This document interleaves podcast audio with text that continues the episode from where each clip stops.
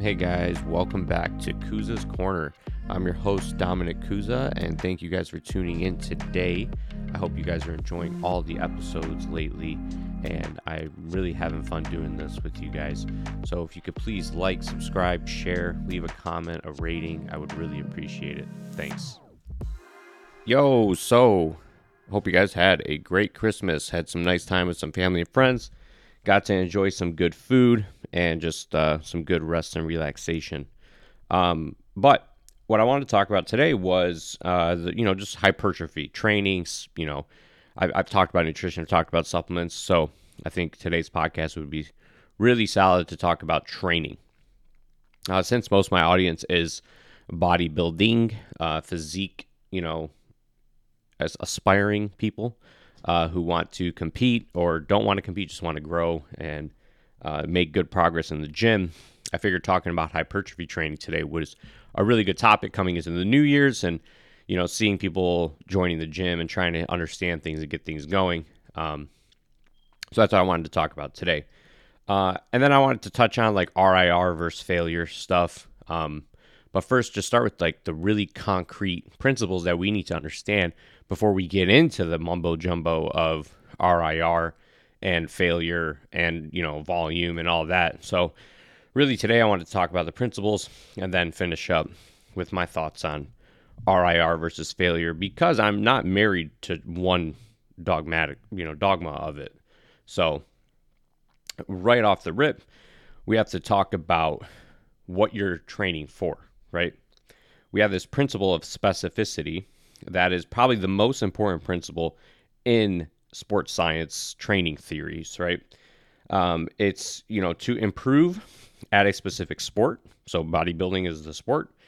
We need to have the training directly support that sport. So we are trying to be a bodybuilder. We need to be training like hypertrophy, and that's how we support the growth of the person in the sport. If we are a bodybuilder who does a bunch of, HIIT, kettlebell and powerlifting training, we are not supporting what the sport of bodybuilding is trying to reach.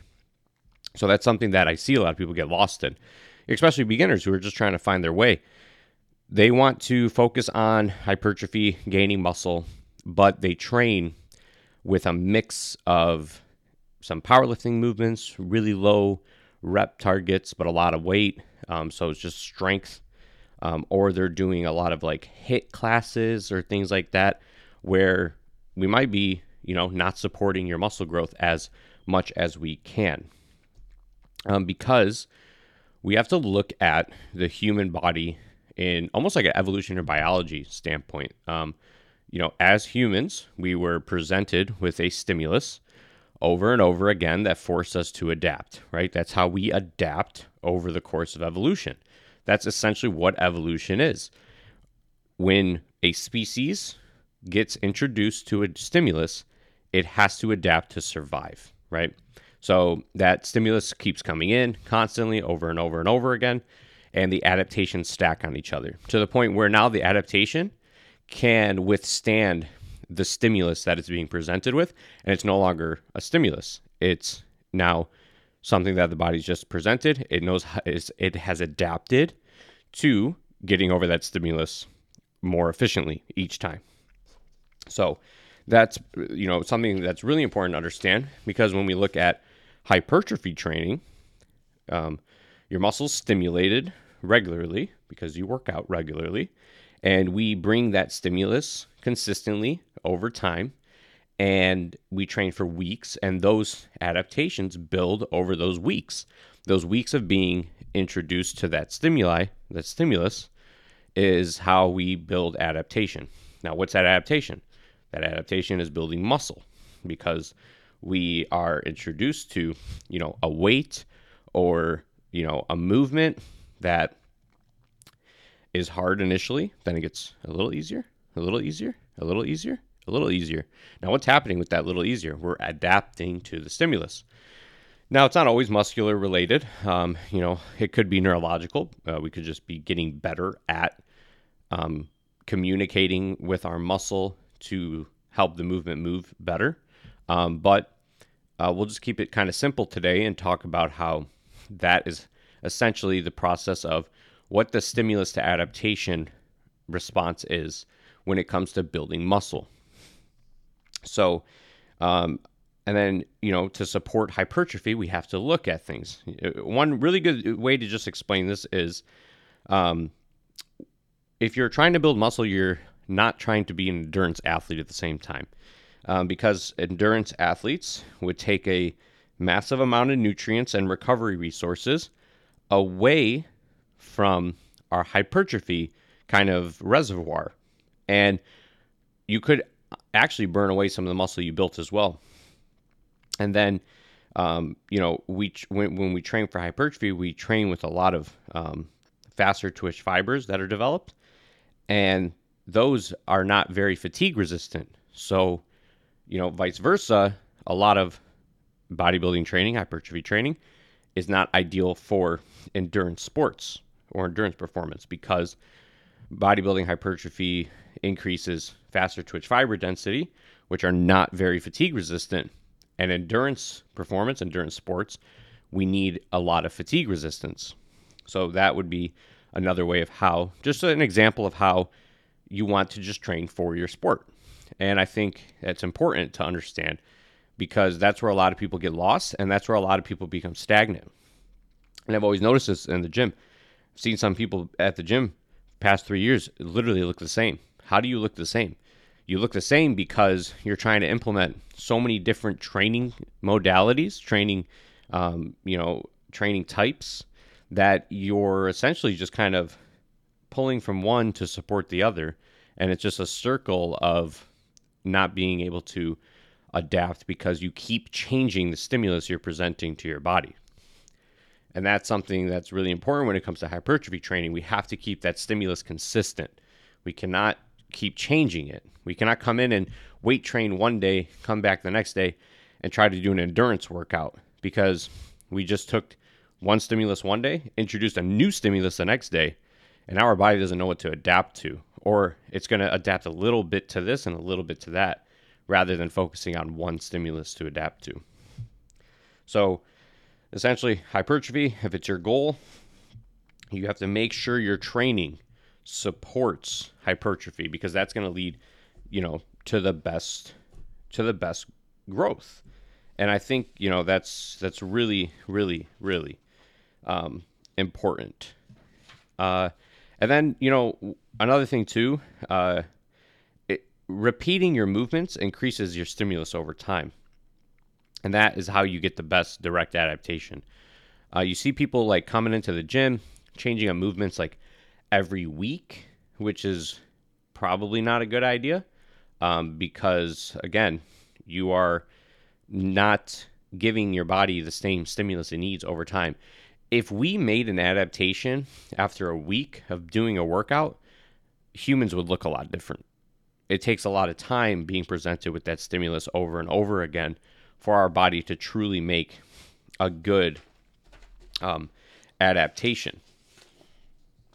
And so that's essentially how, you know, we want to treat hypertrophy training. You know, keeping major exercises and training structure constant for a period of time supports hypertrophy training. Because for a few reasons, as we practice and perform the exercise more, our technique improves. Our neurological communication with the muscle improves. And we actually can eventually lift heavier weight more safely because of how much our form improves after doing something for a constant period of time. And then, like I was just talking about, mind-to-muscle connection really improves, which is, you know, mind-to-muscle is the way you can feel tension and burn in the muscle that you're targeting rather than just moving the weight, just going through motion. So we do know mind-to-muscle connection has been associated with more muscle growth. So that is something that, you know, is really important to focus on.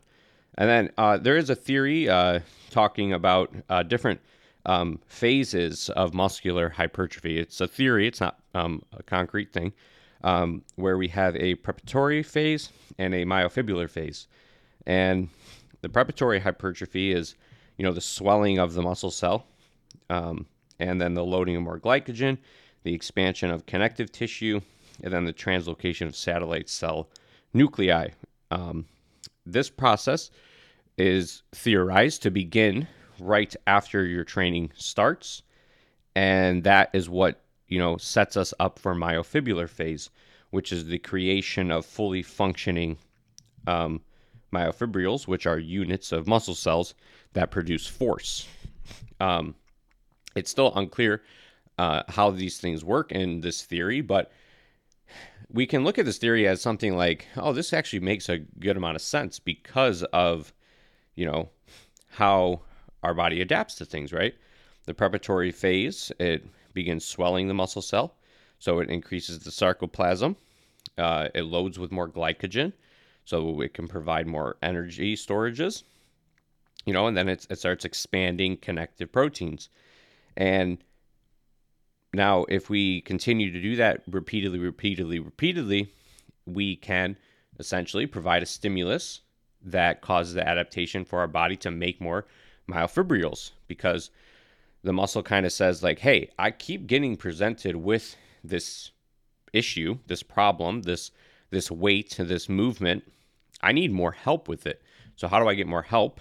I need to make more myofibrils to produce more force, to make this weight, this movement more easier and less fatiguing, less tiring, to increase my chance for survival more. Because essentially that's what your body looks at it as. It doesn't know you're lifting weight. It knows it's being presented with something that it needs to adapt to in order to survive against. So that's a fun way to look at it. I just said fun. If anybody thinks this is fun, I'm happy. But that's where switching movements too quickly can stop the preparatory phase, and the myofibular phase doesn't even end up starting. So that's another theory of why we don't want to switch movements as quickly as, you know, some online training programs do that are for beginners and things. Changing your training too quickly can be a negative thing to your potential to build muscle. And more on that, switching exercises, rep ranges too frequently could interrupt, with this progression. And, you know, we have a great, you know, there's a lot of overlap on muscle fiber stimulation, right? So like most of our quad gets stimulated by leg presses as well as hack squats. But we don't encompass them all. So not all of those muscle fibers are going to get, stimulated during both of those movements, because we know different exercises at different rep ranges likely target at least slightly different pools of muscle fibers within the same muscle, and we can see that on EMGs. So you know, if we do leg presses for a week or two and then switch to hack squats, you might have started some muscle fibers in this preparatory phase during the leg press, you know, stimulus you were introducing, but then you could have switched to hack squats too quickly to not, and then the hack squat doesn't recruit some of these muscle fibers the same way the leg press was, even though we both look at them as, you know, really similar quad movements. So that is something that, you know, is still theorized, but makes a lot of sense from a scientific standpoint. So essentially, we just want to keep, you know, training consistent over time, which I think is, you know, a really good thing to, you know, be focused on. And a lot of trainers can take a lot out of this. Like, you know, you want to make sure that you're, you know, making, you know, just looking and making sure your programming is specific to the client and their goals. You know, because I see that a lot with personal trainers is they're doing different stuff every session. Well, where's the stimulus? Where's the repetitive stimulus coming from? You know, a preacher curl and you know, let's look at like a high cable curl, are going to recruit different muscle fiber groups, even though it's a bicep movement. You know, you might get more tension in one area of your bicep in one movement versus the other. So those are reasons why we're, you know, even sometimes I believe accessory stuff, it's important to not change as often as some people do. But let's encompass all that and move on to like training stimulators of hypertrophy. Like how are we going to stimulate hypertrophy, which is muscle growth, right? So we know there's quite a few stimulators, but really the few I want to focus on are tension, volume, relative effort, range of motion, metabolite accumulation, cell swelling, mind to muscle connection, movement velocity, and muscle damage. This I got from one of the best books I've probably read, was Scientific Principles of Hypertrophy by Dr. Micah Zertel, and the Renaissance Periodization crew, Jared Feather as well on this. But this was a really good chapter in the book where it kind of, you know, summarized a lot of things that go into the scientific portions of hypertrophy. So right off the bat, we know tension is the force produced in a muscle, and we have tension receptors, which detect and measure the force passing through the muscle. So these receptors initiate a cascade that it can activate muscle growth. So the more tension detected, the more muscle growth is stimulated across large ranges of force. So tension receptors on muscle cells stimulate a cascade to start muscle protein synthesis or muscle growth. So we know there's a ton of evidence for tension because we can look at astronauts in space where tension is lower and how they atrophy, or people who are confined to beds in hospital settings where we see muscle loss and atrophy of muscle because tension is not there. So with that, we know different force levels are managed by different types of motor units. And a motor unit is a group of muscle cells. And the motor neuron is what stimulates the contraction. So small motor units have fewer motor neurons. Smaller muscle cells tend to be slower twitch and therefore weaker, but they are more fatigue resistant. And then larger motor units, larger muscle cells tend to be called faster twitch, but they can be fatigued quickly. You know, just to summarize, essentially, the heavier the load that we are presented with, the more motor unit recruitment we can cause. So that's important because if we curl a really light object, you will only activate a small fraction of motor units. And a lot of those would end up being, you know, smaller motor units that are slow twitch fibers. So we could essentially stimulate some growth, but the magnitude of that is controlled by the heavier the load, the more tension, thus the more motor unit recruitment. So the increase in force production across these motor units is what can, you know, kind of increase overall muscle growth. Tension is the most important thing, but fatigue accumulation can hinder the proper volume. So if the load is way too heavy, even though it caused a lot of tension, it creates a lot of fatigue, and that's what prevents sufficient volume. And that is where we're going to move into next, because one thing that I think is important when it comes to talking about volume is very low volume and high loads produce very little hypertrophy, even in beginner lifters who see the most growth. And once you get into the intermediate advanced lifter, you won't see really any growth from very heavy loads and very low volume. Because a large amount of tension, the muscle's exposure to the tension is limited by the number of reps because it's such a heavy weight and so fatiguing. So that will bring us into the topic of volume now, and how we can look at volume as a way to maximize growth. Is we need the muscle to have a long duration to this stress of tension, more than obviously one repetition can provide, because a lot of it. So I think this is where people get a little confused with the time under tension stuff. You know, I guess we could say volume is essentially time under tension. So extending the duration of the tension on the muscle can provide more muscle growth because the tension is being extended. Now, effective range of tension is where we want to be when we are looking at like how many reps to do. And then that's where I think the confusion gets a bit more into because of like the word volume, which, you know, ideally the range of tension we want to be in is enough to allow the tension to promote the best growth.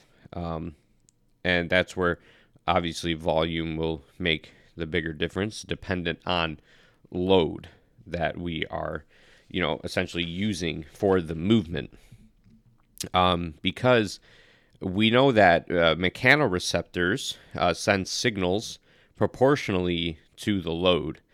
It's the duration of this single signal output is what allows us to determine how well that message was received. And that's how much muscle growth can occur. So that's why we want, you know, the time producing the tension. So the volume, the time spent in the tension is essentially what's going to push the signaling of these mechanoreceptors, thus how much muscle growth we can get. And we can get more growth by increasing the tension, increasing the load, increasing the duration of tension, which is the volume, so repetitions, or a combination of the both. We can increase, you know, reps and volume a little bit too. And so, you know, to cause more muscle growth, we need to lift heavier, do more total reps or sets to a certain point, or some combination of the two. And that's where you get like a lot of the talk about progressive overload, right? Progressive overload is making, you know, the stimulus harder each time, which could be, you know, adding reps, adding weight, adding sets, or a combination of the two, because we have to provide, you know, that new stimulus to cause a new adaptation, because every time we train, that stimulus threshold to cause adaptation moves. So we have to be able to get back up there to push that up there even more to cause more adaptation. And another topic, too, we could talk about when it comes to volume is how different fiber types respond different to different levels of tension and different like rep amounts. There's some pretty good research that shows how slow twitch fibers are, because they're more fatigue resistant, we can use lighter loads but provide more time in the tension, so higher reps, for example.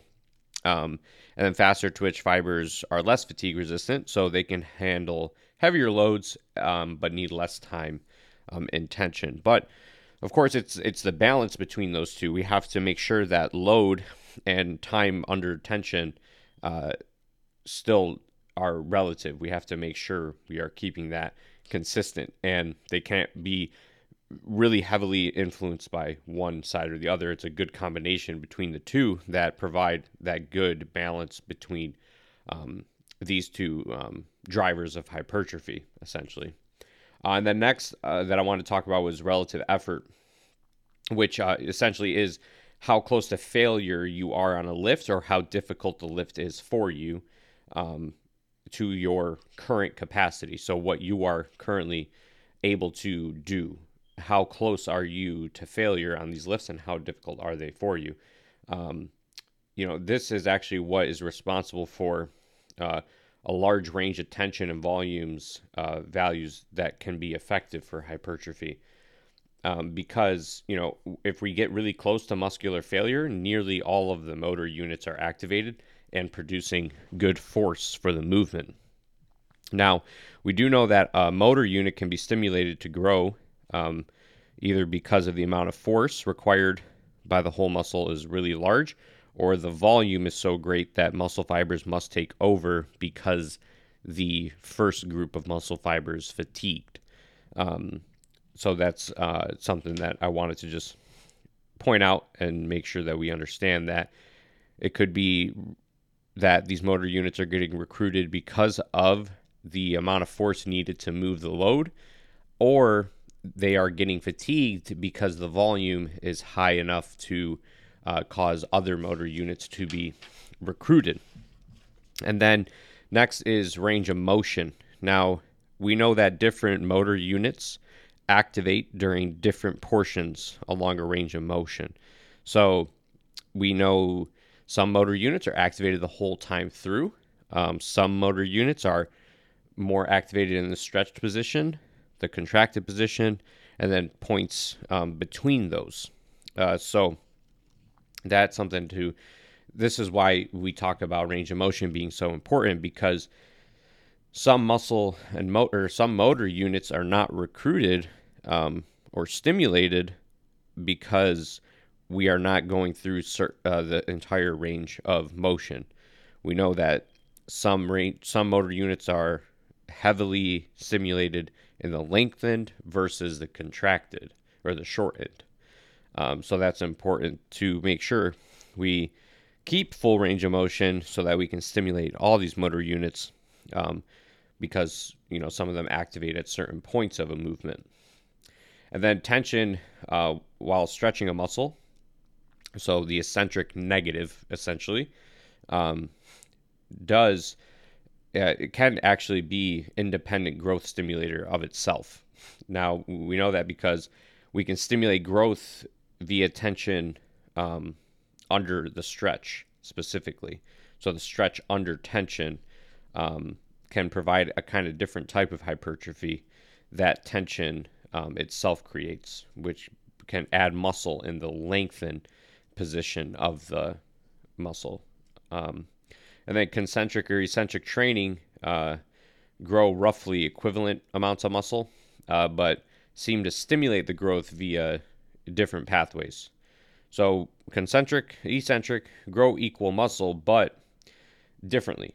We have stretched under tension, we have shortened under tension. So that's where, you know, we want to make sure we are including all of these things, but include them specifically for how you're training that day. If you're training a movement that is specifically very focused on the lengthened position, you're not going to put a lot of emphasis on the shortened position. You want to put more emphasis on the lengthened position, the eccentric, the negative portion of the movement, because you are training that portion very heavily in that movement. To focus on the shortened position, which you might not even be getting full range of, would not be a smart thing, and could actually cause probably more fatigue than actual stimulus. Could eat up reps that you are missing because you're trying to force the muscle to do something. And then with this concept of range of motion and how certain motor units activate at certain points, it's cool because this is where partials can actually come in handy, where we can stimulate regions of muscle more favorably. Now, partials, you can see, have an effect on like that group of motor units in that partial range of motion that we want to emphasize on. So that's really the points of hypertrophy driving I wanted to talk about. I talked about mind and muscle earlier because it's important to feel the tension, the volume, and the fatigue that comes from, you know, feeling the burn, essentially. And then just the last portion that I think is a good one to touch on before we get onto the RIR and failure stuff is muscle damage, right? So essentially, recovery and adaptation compete with each other when it comes to our resources. So we only have so many resources available to either recover from or adapt to. So we have to use these resources in order to make an adaptation and also recover the muscle. So that's where we have to be careful, because if training is too damaging, that means recovery is going to consume majority of our resources, and very little adaptation, which is muscle growth, could occur.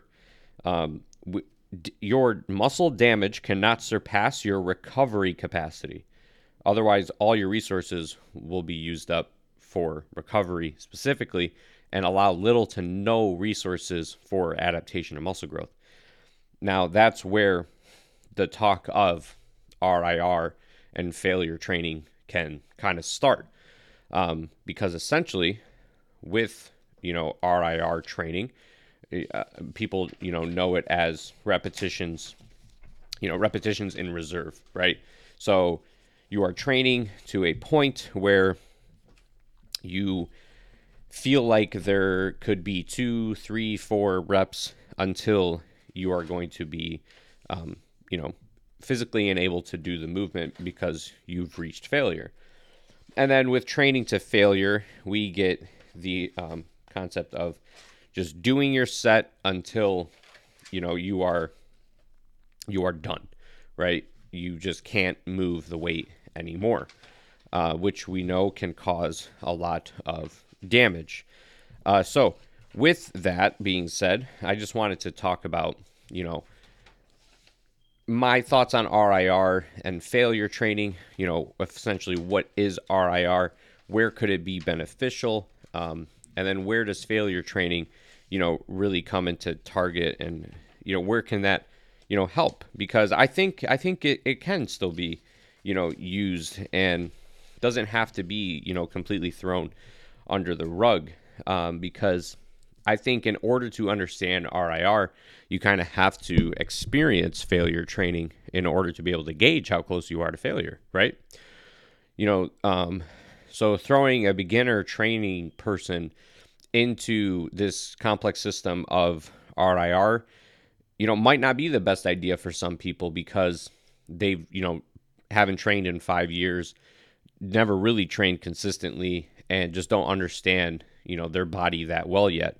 So telling them to stop four shy of failure, might be a point where, hey, like they could be, 8 away from failure really.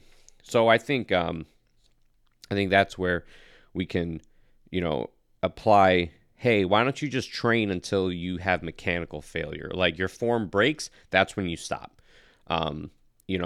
If you start, cupping your shoulders forward on a bench press or something, that's it, you're done. You're not working on your chest anymore at that point. Just stop the rep there. So, you are essentially failing at mechanical movement at that point. It's not to the point where you have no energy left. You simply cannot lift something up. So I think, that is definitely something that we can talk about today as well. Now, when it comes to applying RIR, I think, where it can be beneficial is with, someone who understands what failure training was. Maybe somebody that has a past where they used to train all out completely to failure and they want to give RIR a try. And I think this is where it could be used to help that person, understand how to control their fatigue and their fatigue accumulation. Because that's where I think RIR becomes very useful at, is controlling that fatigue accumulation, so where you are getting more consistent stimulative sessions rather than, completely, redlining every time you go into the gym and train. And potentially maybe you're causing too much damage and, your recovery resources aren't to the point where you're able to both provide for recovery and, what we need for adaptation. So I think that is, super important to look at, because, there's some pretty good studies that show a failure rep and a 1 RIR rep are essentially the same in terms of how much muscle stimulus they cause. And the fatigue, though, is different between the two. the complete failure fatigue is higher than the one RIR fatigue, but for less, you know, for essentially the same stimulus. Why fatigue yourself even more is kind of my question. But I can see where RIR does get really confusing because a lot of people do stop probably too shy of where they're supposed to. You bring an outside intervention in, right? The person's training. They call a set one RIR. They say they might not have gotten one more rep. If you bring a trainer, a coach, a friend to push them a little bit, they might get 3, 4, 5 more reps. There's studies that show that. So gauging the RIR is something that, you know, is difficult to do.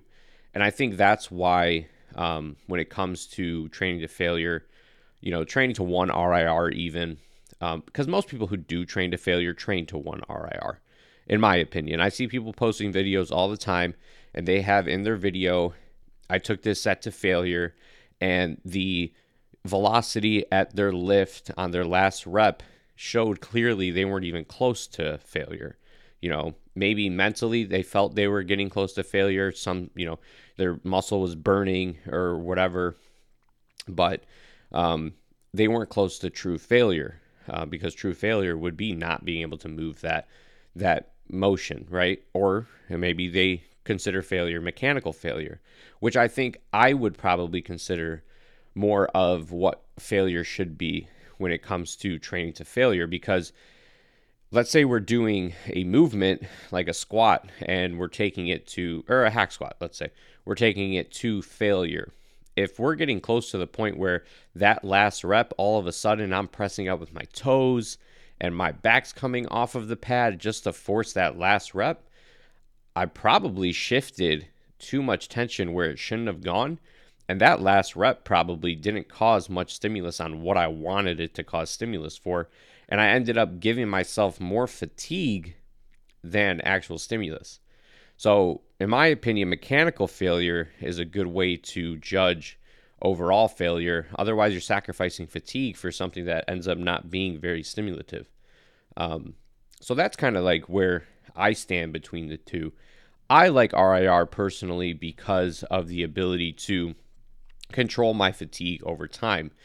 Now, my 2-3 RIRs, when I've trained with some people recently, they're kind of like, you considered that a 3 RIR? And I say, yeah, because if I took my time, focused more, I could have got 3 more reps. Or if you yelled at me, I probably could have got 3 more reps. That's how I gauge my RIR.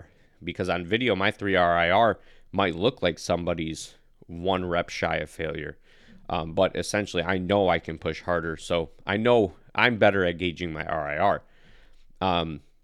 And, you know, when I have conversations with people who understand, you know, the functionality of training and everything, and the science behind training, we have really good conversations because, one, we're open-minded. And I'm not consistently fighting with people about, no, this is the only way to train, because I don't believe in stuff like that. I'm not attached to the dogma of what RIR training is. I'm willing to try other things. I have tons of clients that can't stand it, and hey, I program for them not to do it. So, you know, that's something that I'm willing to do for my clients because I think that's how you essentially help your client the most. You know, and then when I talk to people, when I train clients with failure, I just tell them one shy of mechanical failure. So the rep before your form starts to really go, that's where I want you to stop, because that's where we're not going to get much more out of it. You could force the, you know, a rep or two in broken form, but, you know, tension just shifted. You know, now we're compensating with other groups of muscles that we probably don't want to be using. And that's where we want to cut that. You know, we don't want to deal with that at that point. But, you know, with these same people that I have these talks with, we always come to the agreement of the principles of hypertrophy. So, you know, talking about specificity, progressive overload, all those things, on how those always come first. And essentially just creating that new stimulus every time they come in the gym is how they're going to adapt. Whether that's through RIR, failure, adding reps, adding sets, adding load. That's how, you know, that's one thing we always agree on. And I think at that point, you know, you can kind of just say, okay, well, if they like this, then they're probably going to succeed better because they enjoy their training better. You know, and I think that's where I have good conversations. I think it's a little ignorant to say, like, you know, oh, you leave reps in the tank, you don't train hard. Well, I beg to differ. Like, you know, I've put on 60 pounds and I put on 60 pounds in 5 months. Oh, no, not five. I put on 60 pounds in 8 months, you know, and I'm not fat. So I think my training is working. You know, and I like to tease people with it too, but I really don't care. I don't lose sleep over it because, you know, it works for me. It works for some of my clients. And then I have clients that don't prefer it and I don't do it. So, you know, I always tell them the most important things are, you know, controlling weight with good tempo, range of motion, and just making each workout harder than the last to provide that new adaptation. And I think that is the takeaway from, you know, not arguing about RIR versus failure. It's how's all the other stuff looking? How are all the concrete, the foundation of what your hypertrophy training looks like? How does that look before you get into, you know, are you training with RIR, RPE? Are you a DC volume? You know, how, you know, before you get into all that, I think it's more important to, you know, just make sure your foundation of stuff is really good. You know, making sure your recovery capacity is where it should be, so that you're not just wasting all your resources on recovery, so that you're able to come and have productive, you know, training sessions the next day or the day after that. So I think that's where, you know, you can see, you know, a lot of good stuff where from, you know, just focusing on the principles of hypertrophy first before getting into this whole repetitions in reserve and, you know, training to failure.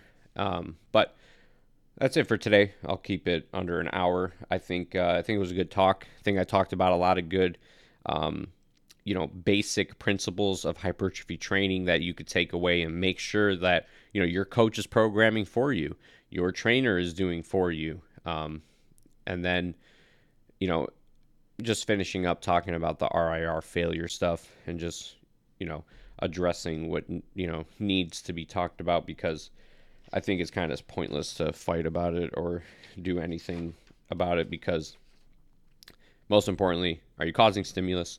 Are you causing adaptation? Are you recovering well? Yes, yes, yes. Well, you're going to grow. So with that, I hope you guys all have a great new year, and I will catch you guys on the next one. Thanks for sharing, liking, subscribing. You guys are doing awesome with that. I really appreciate it. And I'm looking forward to keep doing these. If you guys have any topics you want me to talk about, just let me know. But thank you, everybody, and Happy New Year.